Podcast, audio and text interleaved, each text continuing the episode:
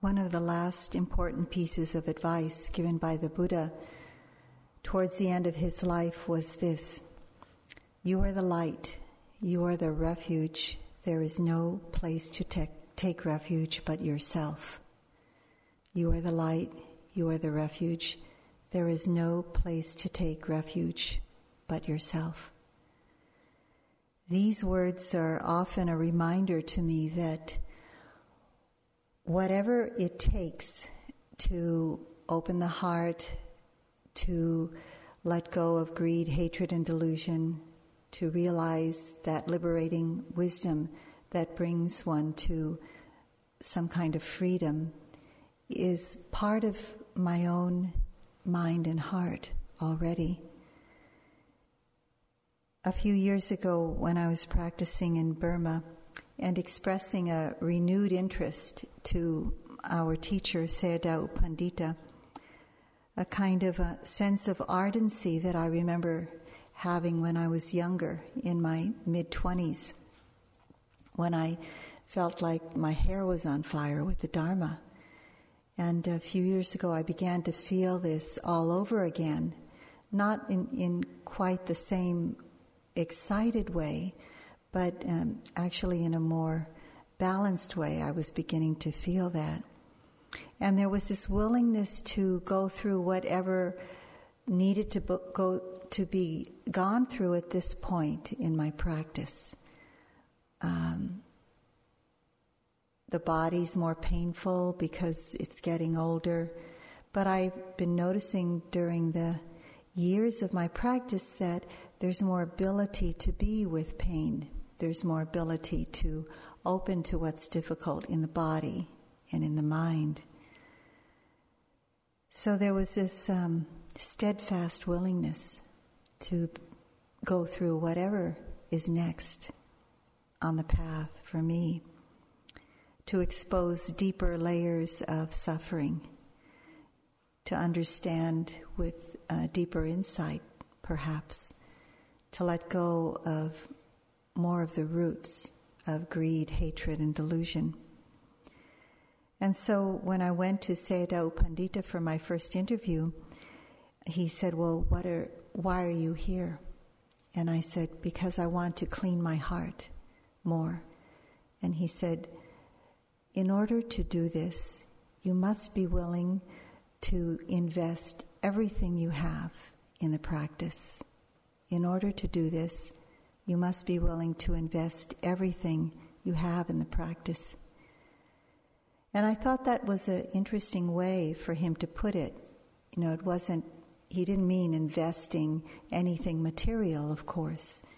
He meant investing energy, investing mindfulness, investing equanimity, investing the various factors that we are all here developing as we go through this process. To bring forth those qualities already in the mind stream leads towards the great direct experience of liberating wisdom. Those qualities are the seven factors of enlightenment. And that's what I'd like to speak about this evening the seven factors of enlightenment. And those are the factors that are being developed moment by moment as we are invested in being continuous with the practice, um, motivated by whatever faith we can muster up in the moment, using, making use of whatever balance of mind is there, um, even using suffering as a motivation. So these are all, these factors are all gradually being developed here, supported by the silence, the seclusion, the commitment to explore. So uh, these are mindfulness, investigation, effort. I'll, I'll be repeating them throughout. Effort, joyful interest, calm, concentration, and equanimity.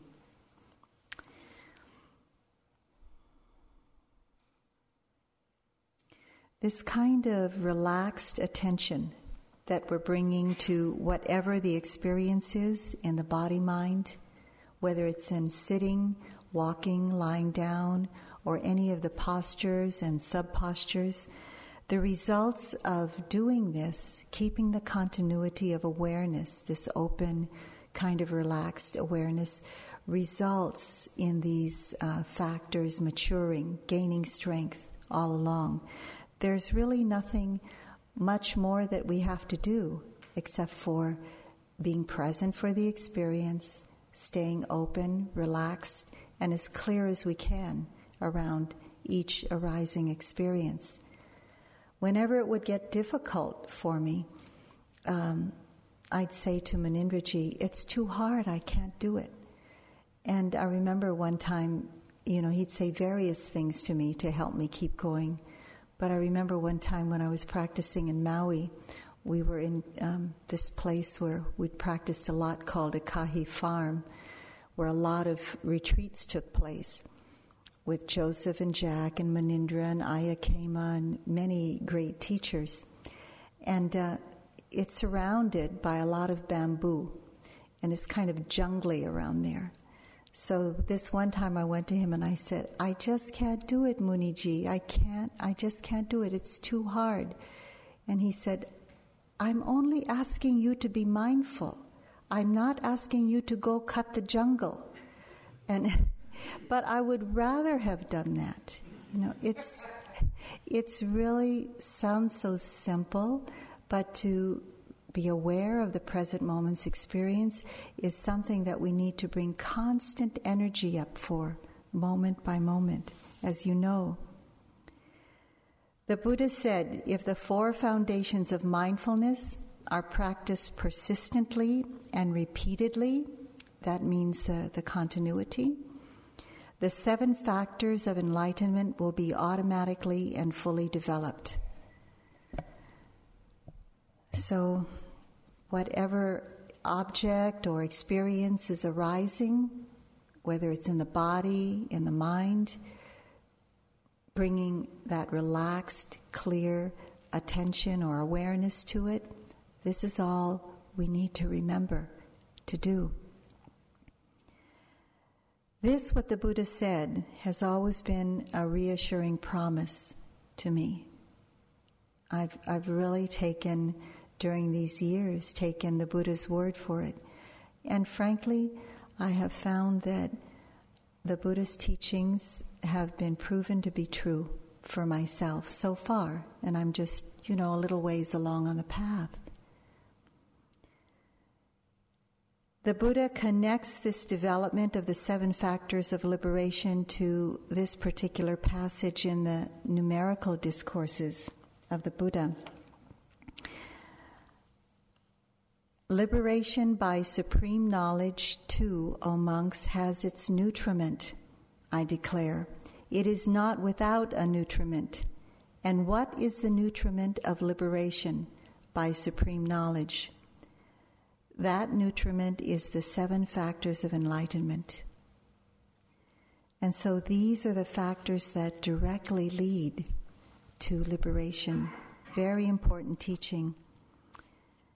So, this Dhamma teaching is meant to help you become aware, help you become knowledgeable, and distinguish your experiences so that you're more able to recognize these factors by recognizing these factors, it strengthens them. They're wholesome factors of mind.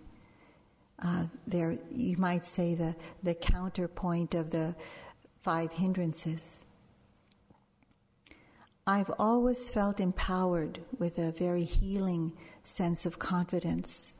And indeed, uh, the Buddha often gave the, asked his monks to give the chant of the seven factors, they call the bojjhangas, to people who were not well, who were ill. And um, it was said that some people, many people, became healed just by hearing the chant of the seven factors of enlightenment, the bojjhangas, because they're all very, very deeply healing qualities of the body, mind continuum. So being aware of their presence in at the time that they arise in the moment is uh, very, very strengthening for our practice. So, of the seven, there are three energizing factors, and I'll go over each one, but just to put them in groups, the three energizing factors are investigation, effort, and joyful interest. Those are the three. Sometimes that third one is called delight. And they're balanced by the three stabilizing or tranquilizing factors, which are calm, concentration, and equanimity. Calm, concentration, and equanimity. The one linking factor, which is the first of the seven factors, is mindfulness. It's said that mindfulness develops all the others it links all the others and it balances all the others in just the right amount so that uh, the tranquilizing and the energizing come into the correct balance so that the mind can open and the clarity, the understanding of wisdom can be revealed from that place. It's said that the ones that we actually work with and develop, that we can actually put our um, energy into are mindfulness, actually energy or effort, the second one, and investigation. And the others come as a result of just doing that. In fact, Munindra used to always say, just be mindful, and all the others will come around. He told me that one time. I remember I was walking, we went to the beach where we live, and I brought the children with me. And we were just sitting there, and as usual, he was giving me a Dharma talk on something, you know, and it might take a whole day. So, this part of the day was about the seven factors. And he was saying, we had just come from a walk, and he said, You know, um, in these seven factors, the mindfulness is like the mother, and all the children come around. And so the children come nearby, and then he would name the others. So just being mindful, and all the others will come by. It is said that when mindfulness is uh, present, it attracts the others. Um, the energizing, tranquilizing qualities are all uh, drawn because like attracts like. Wholesome qualities of mind draw to it other wholesome qualities of mind. And when this happens, mindfulness becomes stronger and stronger, more and more developed. So, the linking factor, the first one is mindfulness, developing all the others, balancing all the others. It's not an easy quality to talk about because usually this mindfulness or awareness is taking an experience as its object, so to speak. And um, we're usually discussing the object of attention and not mindfulness itself. Mindfulness sometimes is called non negligence not being negligent, being ready to experience the present moment. It's remembering, not remembering the past, not remembering or thinking about the future, but remembering to be in the present moment, to open to, to receive the experience of the present moment. There's a word that's used, apamada, and that means uh, a non negligent person in the collection of sayings of the Buddha, there's one that always strikes me. The foolish and the ignorant give themselves over to negligence, whereas the wise treasure mindfulness as a precious jewel.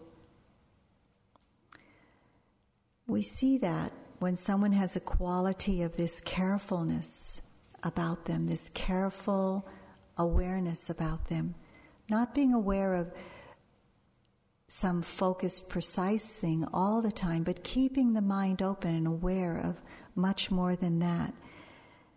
That kind of awareness, that kind of um, jewel quality, that kind of shining quality, stands out much more than anyone's physical appearance, than what anyone owns in their life or whatever role they have in their life, whatever status they have in society. The beauty of their awareness shines forth. You get a sense that that quality and that person can participate in life's events without really getting lost in them, without being, can participate in what's difficult and not drowned in it, can enjoy what's beautiful, what's pleasant, and not get attached to it. So there's not a distance, there's not a feeling of being distant from whatever is being experienced. There's a feeling of intimacy but not being absorbed in. There's a feeling of some kind of space so that it can be enjoyed without getting stuck onto. So we don't feel so removed or distant, nor do we feel absorbed in it when this kind of awareness is taking place. Sometimes it's um, referred to as this participatory awareness not a kind of a dull awareness, but really participating in touching life moment to moment, touching experience without getting identified with it. It's a very alive feeling. It's a, it's a feeling of being totally truthful with what's going on, not being in ignorance, not ignoring what's happening, down to earth yet not, you know, with the head in the sand kind of thing. I remember the first time I, I felt um, that kind of person's energy and saw and felt the strength of that person's uh, uh, beingness was when I was attending um, some kind of conference with the Dalai Lama. There were thousands of people there, I think it was 89, that was when he got the Nobel Peace Prize, and it was right during that conference that it was announced. It was a huge um, coliseum or auditorium that we were in. I think there were about 5,000 people. And he was giving some teachings on Rigpa. So I was participating in this along with some other Dharma friends and following the instructions that were given of how to pay attention to this particular um, Tibetan uh, teaching and kind of concentrating on the various things and very, very sacred teaching that he was offering with all these people.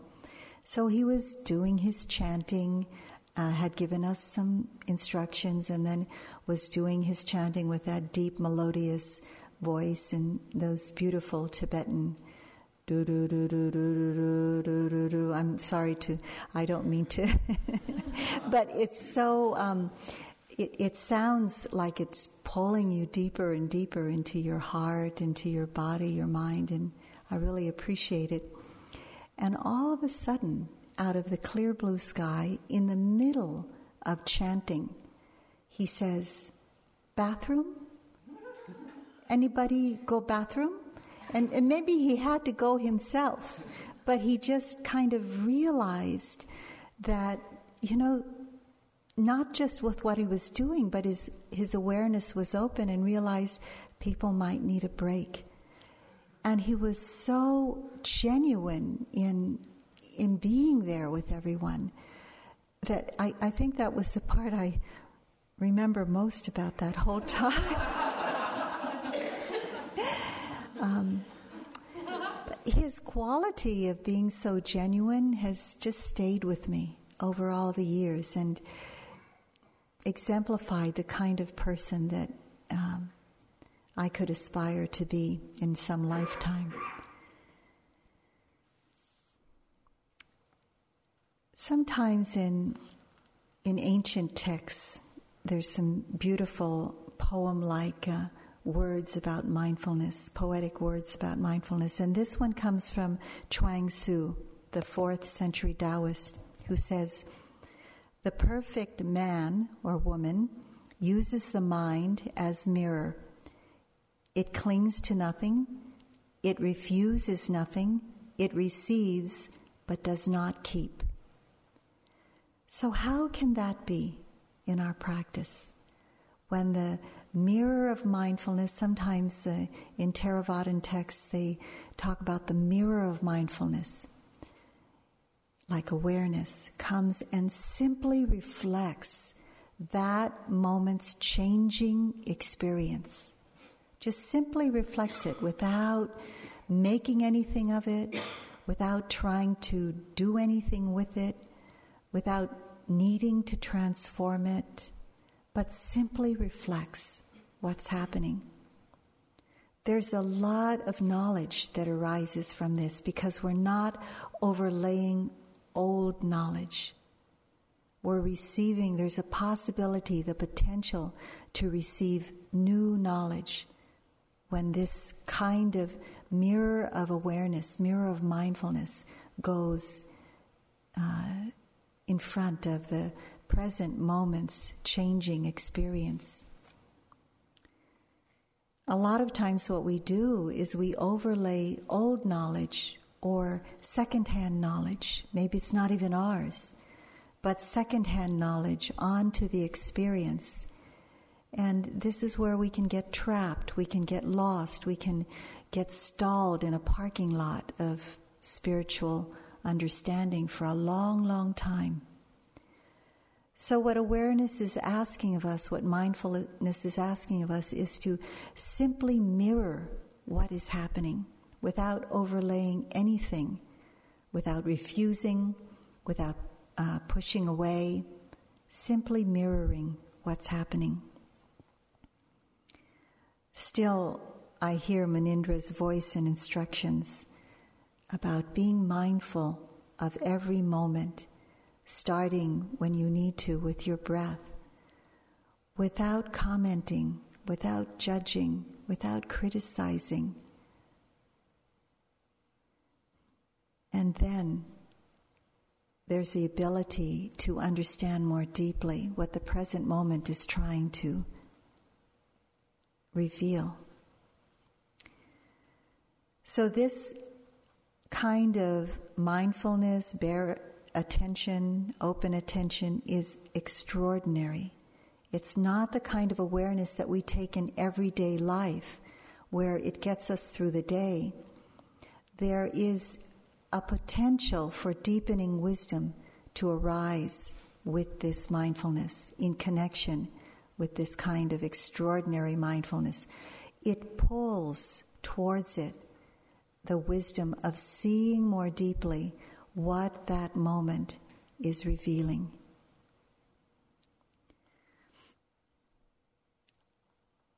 There's a Japanese haiku.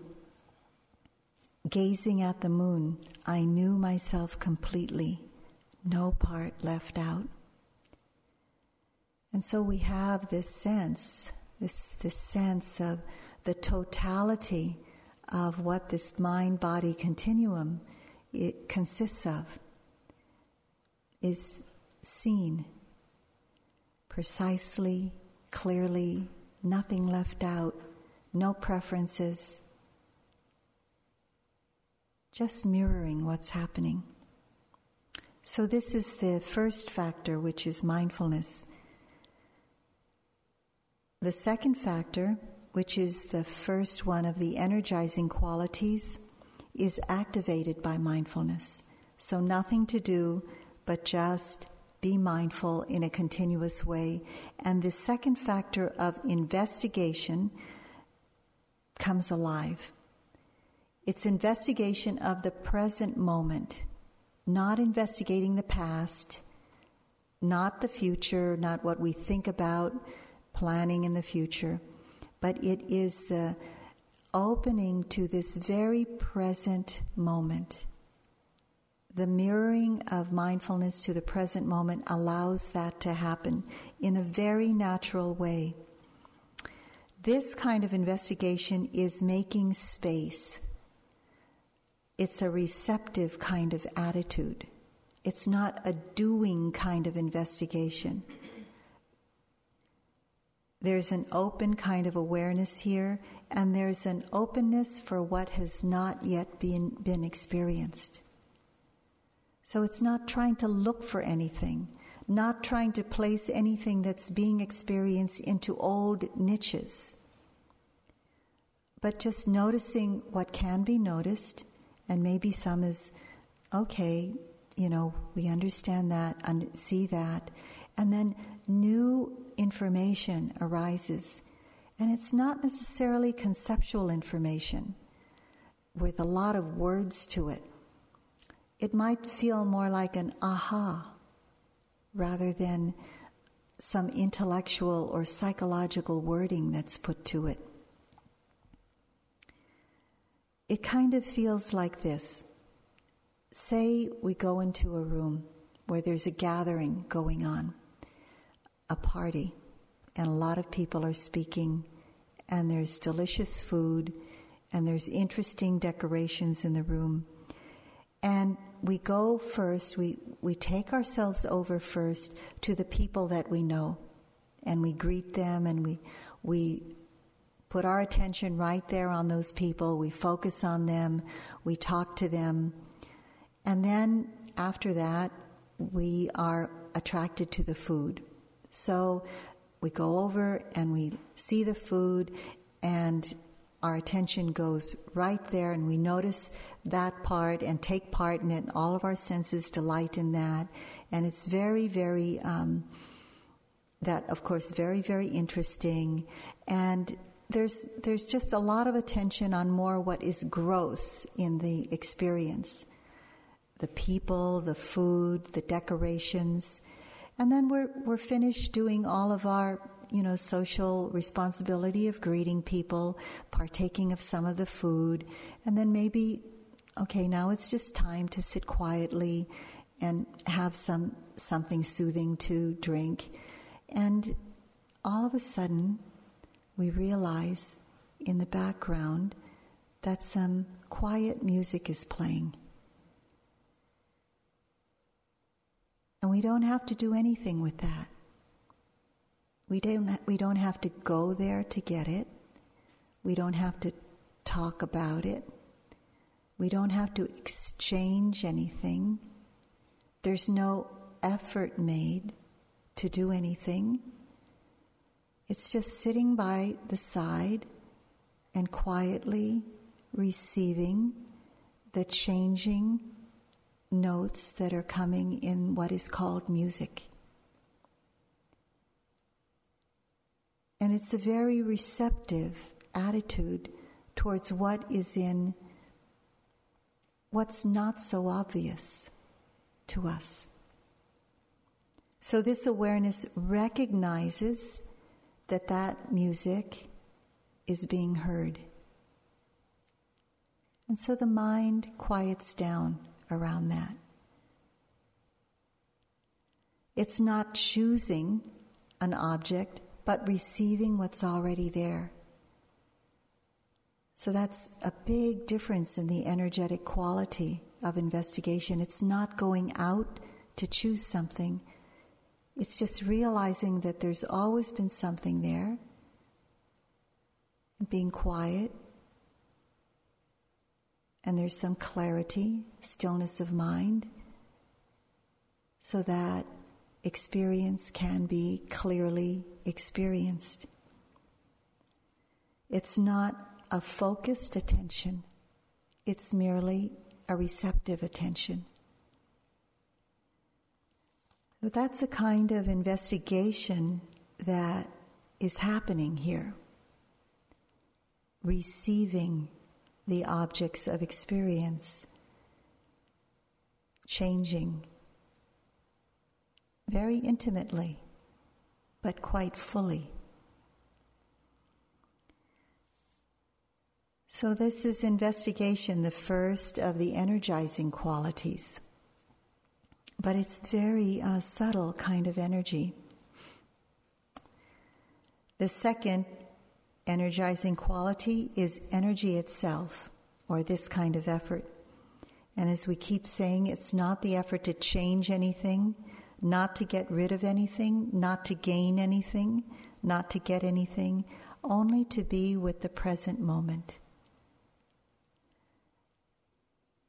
Joseph um, says something all the time, which I try to remember short moments many times. Short moments many times.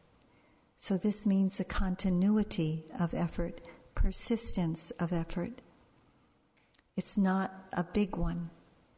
It's just the effort if you just continue as you are, but for a moment, let your attention feel your hands wherever they are.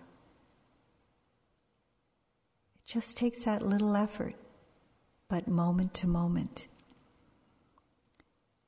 where we're just resting in the moment, receiving the moment.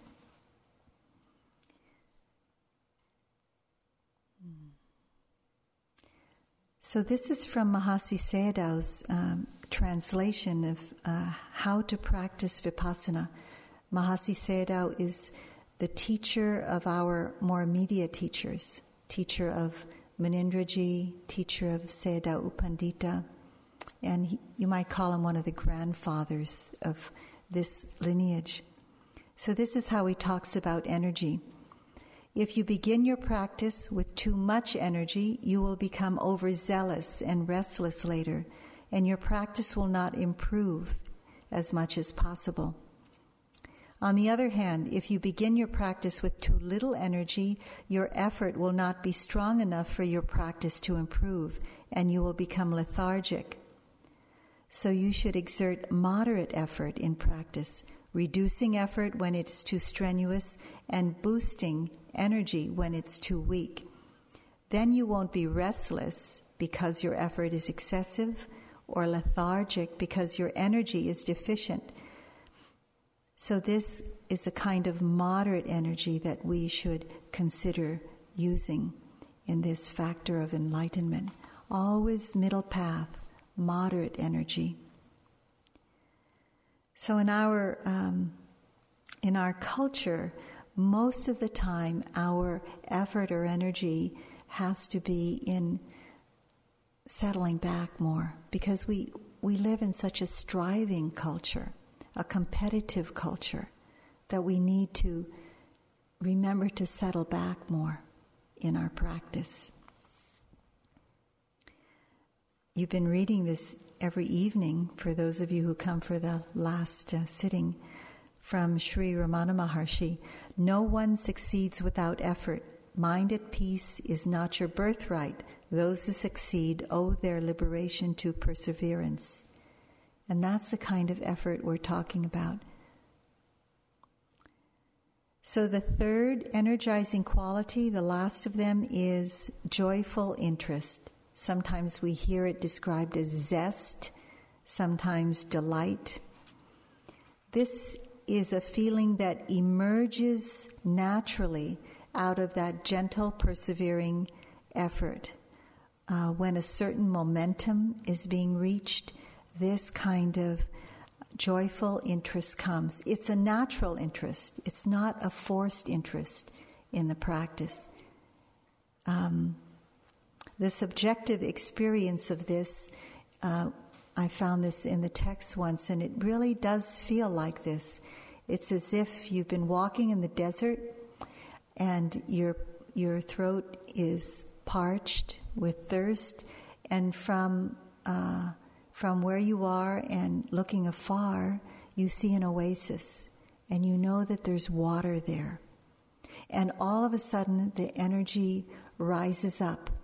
And when you thought you were tired or um, your mindfulness was weak, all of a sudden there's more energy to go forward. And it comes naturally out of that persevering moment to moment continuity of practice. Um, this is a time when sometimes we might begin to say that mindfulness becomes very spontaneous, almost effortless at times. You can feel the effortlessness of it coming up.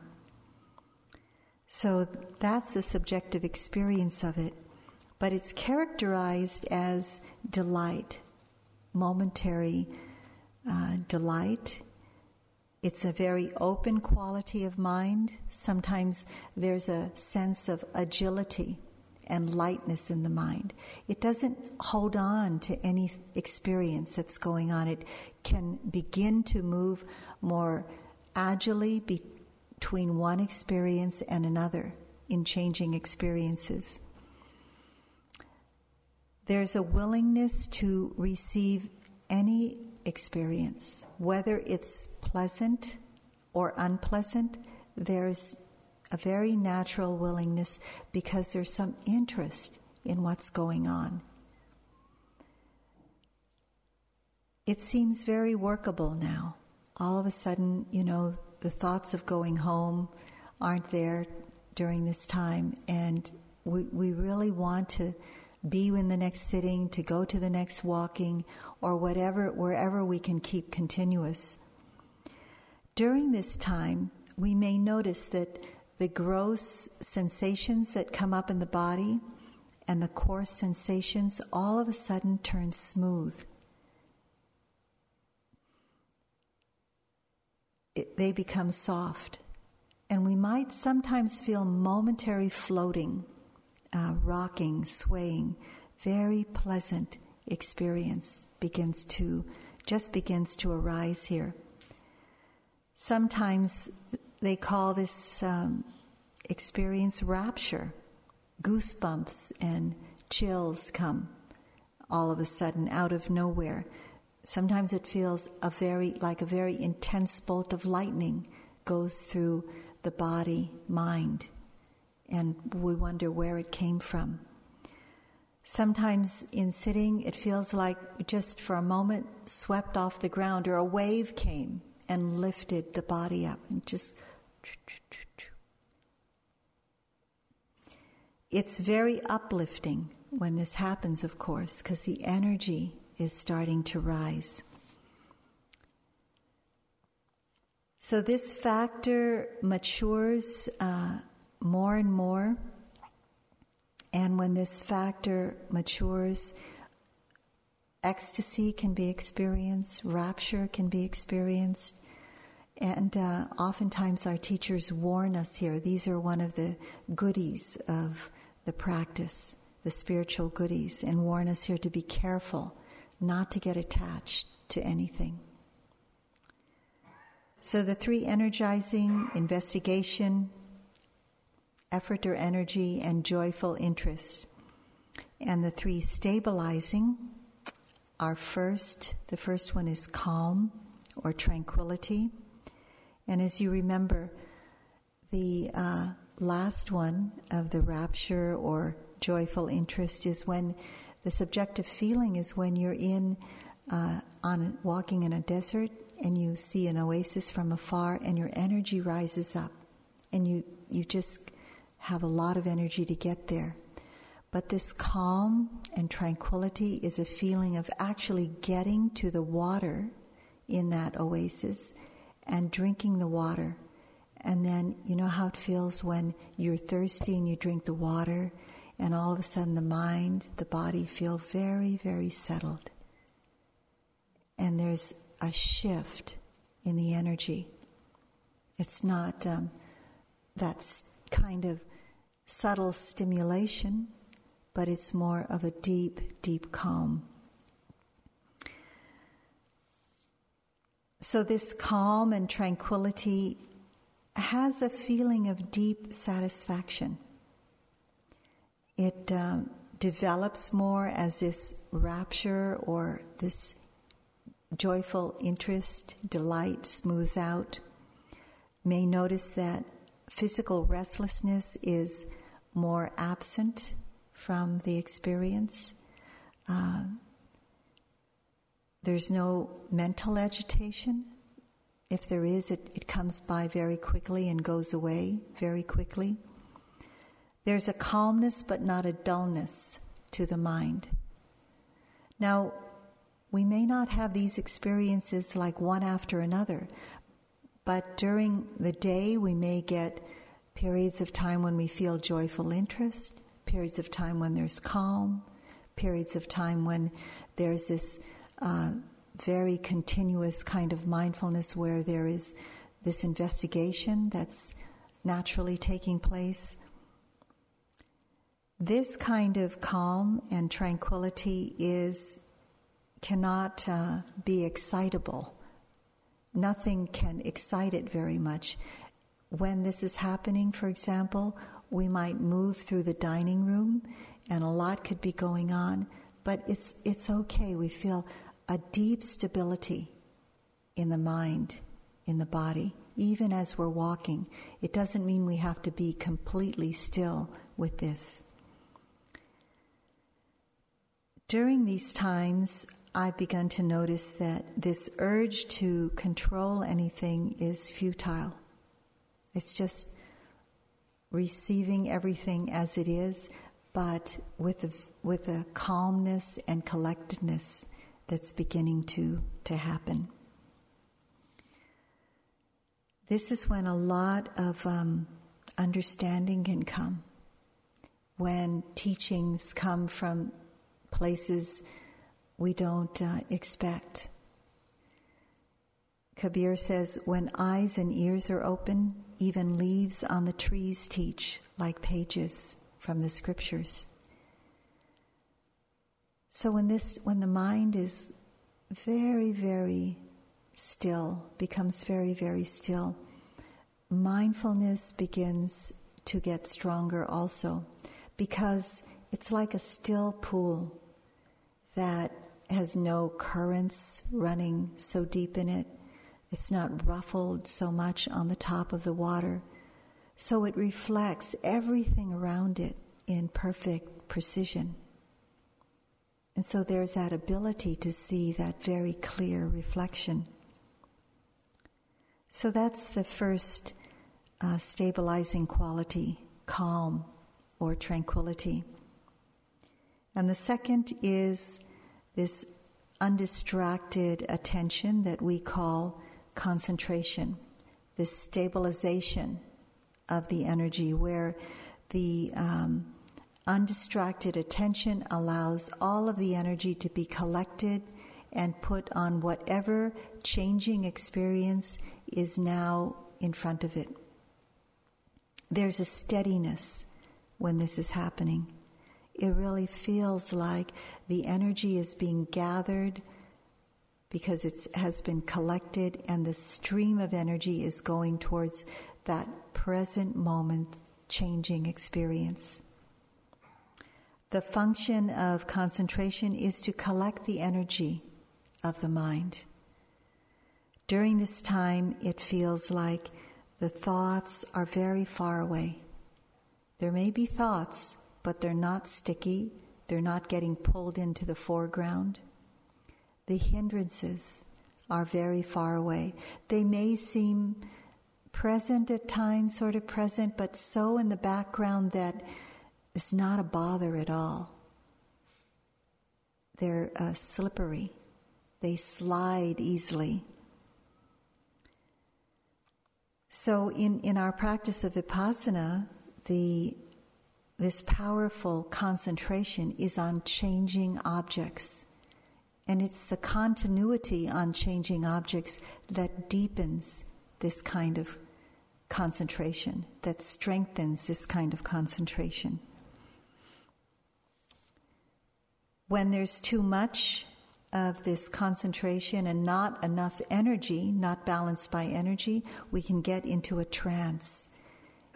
And that can feel like we're very clear, very clear. There's a lot of, there seems to be just enough energy, moderate energy. Um, the experience is, um, there's interest in the experience, and all of a sudden the mind just goes blank, or you feel your head just drop, or you wonder after waking up after a second or two what happened. And this is called sinking mind. Sinking mind is not sleepiness, but it's an imbalance of concentration and energy. When there's so much concentration and we kind of get absorbed in the object, and there's not enough energy to notice the changing nature of that object. So that's the second one, the uh, concentration, the second of the stabilizing qualities, and the last one is equanimity, which Annie gave a talk on earlier. So I'll just review some of the highlights of equanimity. This kind of equanimity that's developed on changing objects uh, is has a little bit different quality than the equanimity that's developed during the Brahma Vihara practice that we have been doing in the afternoon. Still, it has the, um, the definition of stilling the mind before it falls into extremes because of the absence of reactivity. That means in our practice of vipassana that when a pleasant experience arises, the reactivity of attachment does not come with it. It's simply pleasant. It's not followed on the heels of pleasant, it's not followed by attachment. And when an unpleasant experience arises, it's not followed by aversion. The reactivity of aversion doesn't happen. So the mind is not reacting, it's very very, very deeply balanced with all the other factors uh, kind of being supporting that equanimity.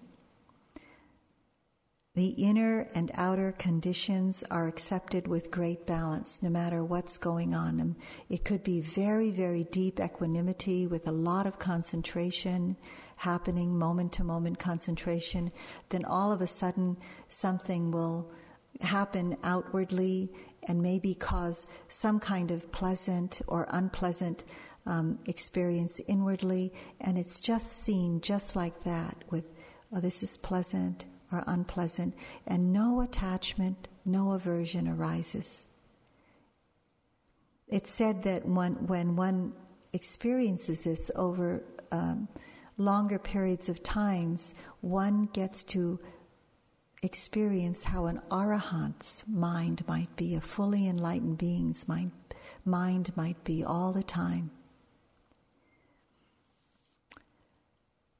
Sometimes in the texts, they give metaphors. For example, like equanimity is like raindrops on a slightly sloping lotus leaf, and the lotus leaf, on the lotus leaf, it just slides off, this raindrop.